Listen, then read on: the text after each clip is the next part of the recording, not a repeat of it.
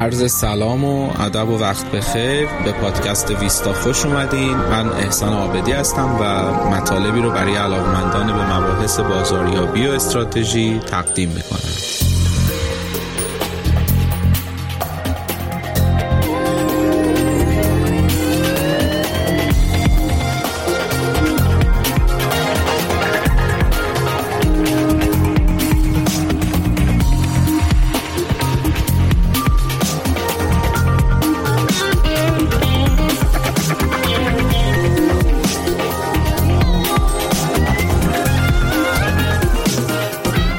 فصل اول پادکست ویستا اختصاص داره به موضوع marketing یا بازاریابی. می‌خوایم با هم در مورد کارکرد اصلی واحد بازاریابی صحبت کنیم. می‌خوایم با هم دیگه یاد بگیریم چطور اقدامات واحد بازاریابی می‌تونه کمک بکنه که ما عملکرد متمایزی نسبت به رقبامون داشته باشیم. واحد بازاریابی چطور می‌تونه کمک بکنه که ارزش بیشتری برای کسب و کار خلق بشه کسب و کار بتونه فروش بیشتر و درآمد بیشتری رو تجربه کنه. با هم می‌خوایم در مورد ابزارهای marketing صحبت کنیم. محصول تبلیغات فروش تحقیقات بازاریابی. اینها موضوعاتی هستند که در کنار خیلی از مباحث دیگه توی فصل اول بهشون اشاره خواهیم کرد و می‌تونیم اینطور جنبندی کنیم که فصل اول ما دنبال پاسخگویی به این سوالیم که چه اقداماتی باید تو واحد بازاریابی انجام بشه. چه وظایفی به عهده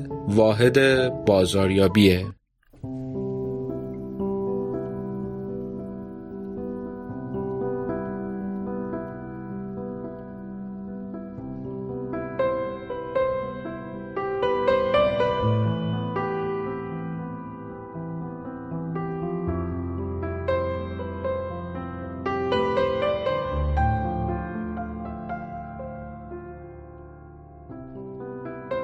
قسمت اول از فصل اول اختصاص داره به داستان تولد بازاریابی. می‌خوایم با همدیگه در این مورد صحبت بکنیم که چی شد بازاریابی متولد شد؟ چی شد که انسان به این نتیجه رسید که نیاز داره به علمی به نام marketing؟ اما قبل از اینکه بریم سراغ این داستان می‌خوام با همدیگه در مورد یک سوال خیلی کلیدی صحبت کنیم و ببینیم که چرا ما آدما زمانی که برنامه ریزی می‌کنیم یه هدفی رو تعیین می‌کنیم شروع می‌کنیم با انرژی خیلی زیاد با شروع اشتیاق خیلی زیاد اون برنامه رو اجرا کردن بعد از یه مدتی عمل کردمون افت می‌کنه. بعد از یه مدتی اون سطح انگیزشی که اول کار داشتیم و نداریم و نمی‌تونیم اجرای قوی داشته باشیم نمی‌تونیم عملکرد مطلوبی داشته باشیم. علت برمیگرده به اینکه ما زمان برنامه ریزی به چرایی فکر نکردیم. به این فکر نکردیم که اومدیم و من این کار رو انجام دادم.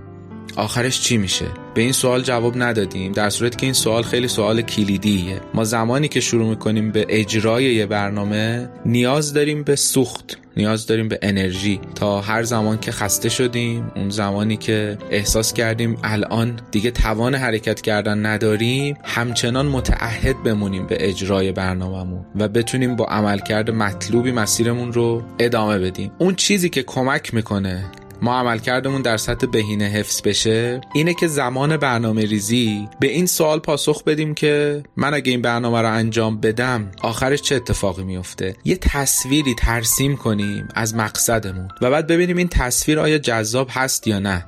این تصویر جذابیتش اونقدری هست که من اگه خسته شدم بخوام بهش نگاه کنم و انرژی بگیرم و بلند شم و دوباره حرکتم رو ادامه بدم. اون چیزی که ما آدما رو متعهد می‌کنه به ادامه مسیر اون چیزی که تضمین می‌کنه ما می‌تونیم عملکرد مطلوب خودمون رو حفظ کنیم. اون چیزی که انرژی ما رو سوخت ما رو تعمین می‌کنه وقتی که خسته میشیم. کمک می‌کنه که خیلی جاها صبر بیشتری داشته باشیم. تصویر جذابیه که از مقصد تو ذهنمون داریم.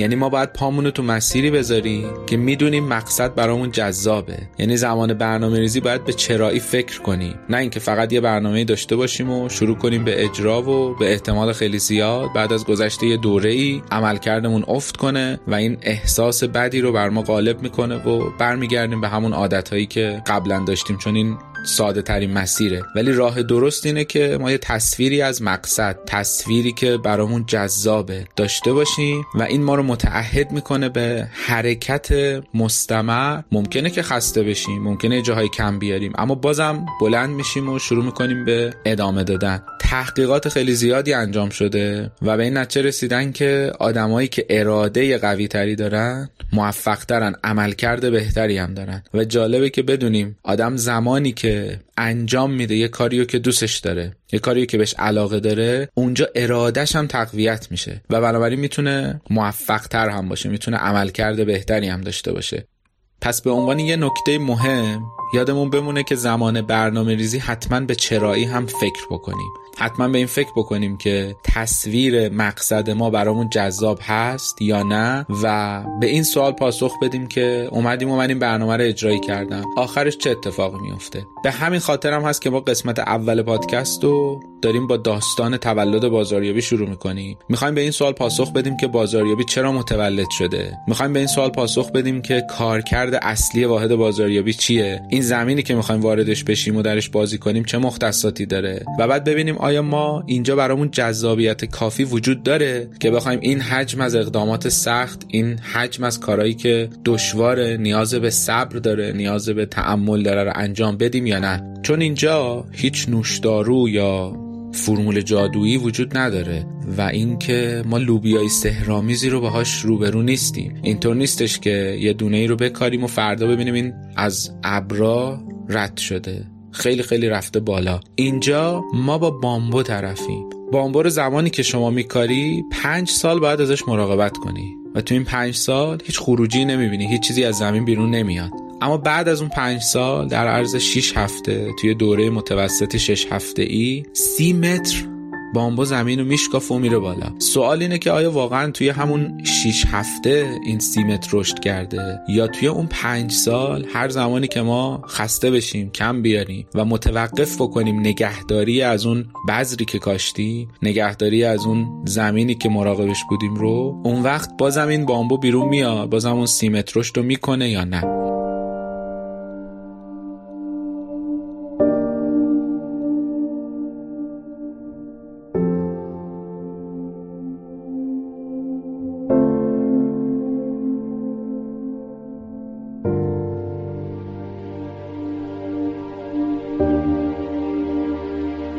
اما بریم سراغ داستان تولد بازاریابی. اولین دوره زندگی بشر به تعبیری که آقای تافلر تو کتاب موج سومشون دارن برمیگرده به حدود دوازده هزار سال قبل دوره کشاورزی. زمانی که آدما به صورت قوم و قبیله ای زندگی می‌کردن و هر قبیله ای تولید می‌کرده برای مصرف شخصی خودش. زیرساخت ارتباطات حمل و نقل به اون شکلی که الان موجوده وجود نداشته و گروه هایی که می‌تونستن تولیدات بیشتری داشته باشن از سطح رفاه بالاتری هم برخوردار بودن و آدمایی هم که صاحب تولید بودن صاحب زمین بودن اینها چون تصمیم می‌گرفتن که تولیدات به چه شکلی تخصیص پیدا کنه قدرتمند تر قلم داد می شدن و می‌تونستن از رفاه بیشتری برخوردار باشن. این دوران گذشت تا یه اتفاق مهم افتاد و انقلاب صنعتی باعث شد که خیلی از وجوه زندگی آدما متفاوت بشه متحول بشه. برای همین هم اسمش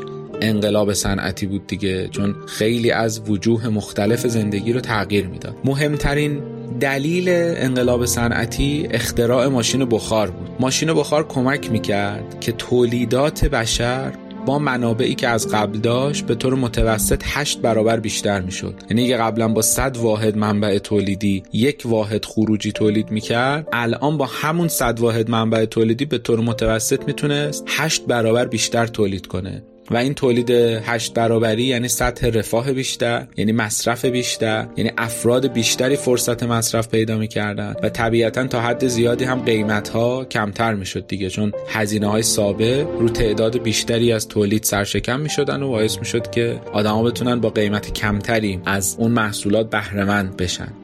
تو دوره انقلاب صنعتی چه افرادی قدرتمند قلمداد می شدن اونهایی که صاحب تولید بودن همچنان یعنی صاحب ماشین بخار بودن افرادی که کارخونه داشتن. اینا قدرتمندتر بودن چون تصمیم می گرفتن که تولیدات به چه شکلی تخصیص پیدا بکنه. یه اتفاق خیلی مهم و یه تفاوت خیلی مهم بین عصر کشاورزی و عصر صنعتی این بود که تو عصر کشاورزی آدما خودشون مسئول تولید یک واحد کامل محصولی بودن. اما تو عصر صنعتی تبدیل شده بودن به یه سری از اپراتورها که باید رو ماشینالات کار می‌کردن و هر کسی مسئول تولید یه بخشی از محصول بود. اینطور نبود که هر فردی خودش تولید کننده یک واحد کامل محصولی باشه. دوره انقلاب صنعتی مدیریت علمی هم متولد شد. مدیریت علمی دو تا اصل اساسی داشت. یکیش تخصصی سازی بود. می‌گفت هر فردی باید مسئول تولید یک بخشی از محصول بشه تا در بخش متخصص بشه. این کمک می‌کنه که کیفیت تولیدش میره بالاتر ضایعاتش میاد پایینتر سرعت تولیدش هم بیشتر میشه و ما می‌تونیم محصولات بیشتری رو تولید بکنیم. به همین خاطرم قیمت میاد پایینتر و ما می‌تونیم فروش بیشتری رو تجربه کنیم. اصل دومم استاندارد سازی بود که بر اساس مطالعات آقای تیلور دنبال بهترین روش انجام کار بودن. یعنی می‌گفتن مثلا اگه قرار یک باری از نقطه A به نقطه B جابجا بشه ما بهترین روش انجام این کار پیدا می‌کنیم و همه باید به همون شکل استاندارد این کار انجام بدن. این باعث می‌شد که هویت انسانی افراد به عنوان تولید کننده یک واحد محصولی با چالش روبرو می‌شد. آدمایی که قبلا خودشون مسئول تولید یک واحد کامل محصول بودن تبدیل می‌شدن به یا اپراتور یه سری از ماشینالا یا در بهترین حالت تولید کننده یه بخشی از محصول. و این باعث شد یه بحران هویتی به وجود بیاد. آمارایی که به جا مونده از اون دوره نشون میده نرخ خودکشی به طرز خیلی عجیبی هم بالا رفت. و برخلاف اون چیزی که تصور می‌کردن خب سطح رفاه بیشتر شده بود مطلوبیت بیشتر شده بود. آدما باید حس بهتری داشتن اما خب این بحران هویتی به وجود اومده باعث شده بود که با مشکل روبرو بشن با چالش روبرو بشن. علت این بحران هویتی چی بود؟ این بود که آدما قبلا تو عصر کشاورزی هویت خودشون رو با تولیدشون تعریف می‌کردن. می‌گفتن من تولید می‌کنم پس هستم. ببین من چی تولید کردم؟ به تولیدشون افتخار می‌کردن.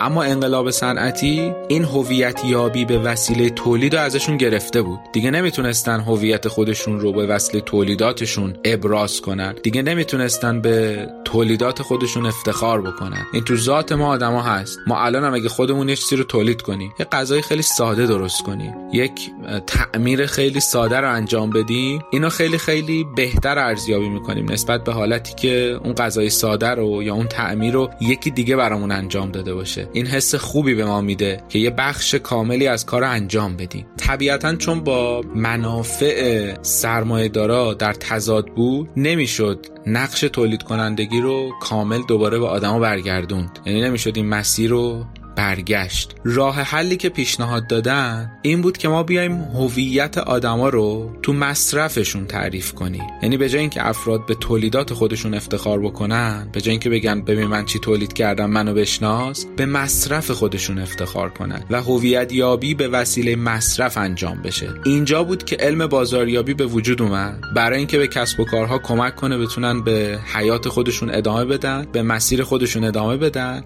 و هویت آدم ها رو در مصرفشون تعریف بکنه. به همین خاطره که ما می‌تونیم بگیم کارکرد اصلی marketing ایجاد احساس خوب ناشی از مصرفه. یعنی اگه ما بفهمیم که مصرف کننده های ما مشتری های ما به عنوان انسان نیاز به هویت یابی دارن و متوجه بشیم که هویتشون قراره از طریق مصرف محصولات ما و خدمات ما پیدا بشه تأمین بشه اون وقت marketing رو فهمیدیم. بنابراین تمام اقداماتی که تو واحد بازاریابی انجام میشه هدفشون اینه که احساس خوب ناشی از مصرف ایجاد بکنن. من شما الان چون دوره خیلی زیادی گذشته نسبت به اون زمانی که بازاریابی متولد شد می‌تونیم قضاوت بکنیم ببینیم بازاریابی موفق بوده یا نه در هویت یابی از طریق مصرف. ببینیم آیا آدما به اون چیزی که مصرف می‌کنن افتخار می‌کنن یا نمی‌کنن. آیا فقط به خاطر کارکرد یه محصوله که اون محصول خریداری میشه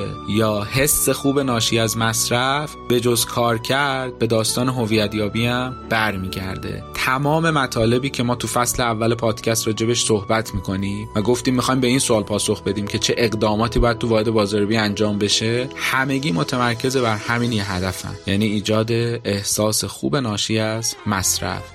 حالا ما تو قسمت های بعدی بنابراین می‌خوایم راجع به این موضوع صحبت بکنیم که چجور میشه این حس خوب ناشی از مصرف رو ایجاد کرد. در فضای برندسازی هم همینه. اون برندی موفقه که می‌تونه به مصرف کنندش حس بهتری بده. و وقتی که مصرف کننده مالک یکی از محصولات اون برند میشه احساس خوبی خواهد کرد. این تمام داستان بازاریابیه.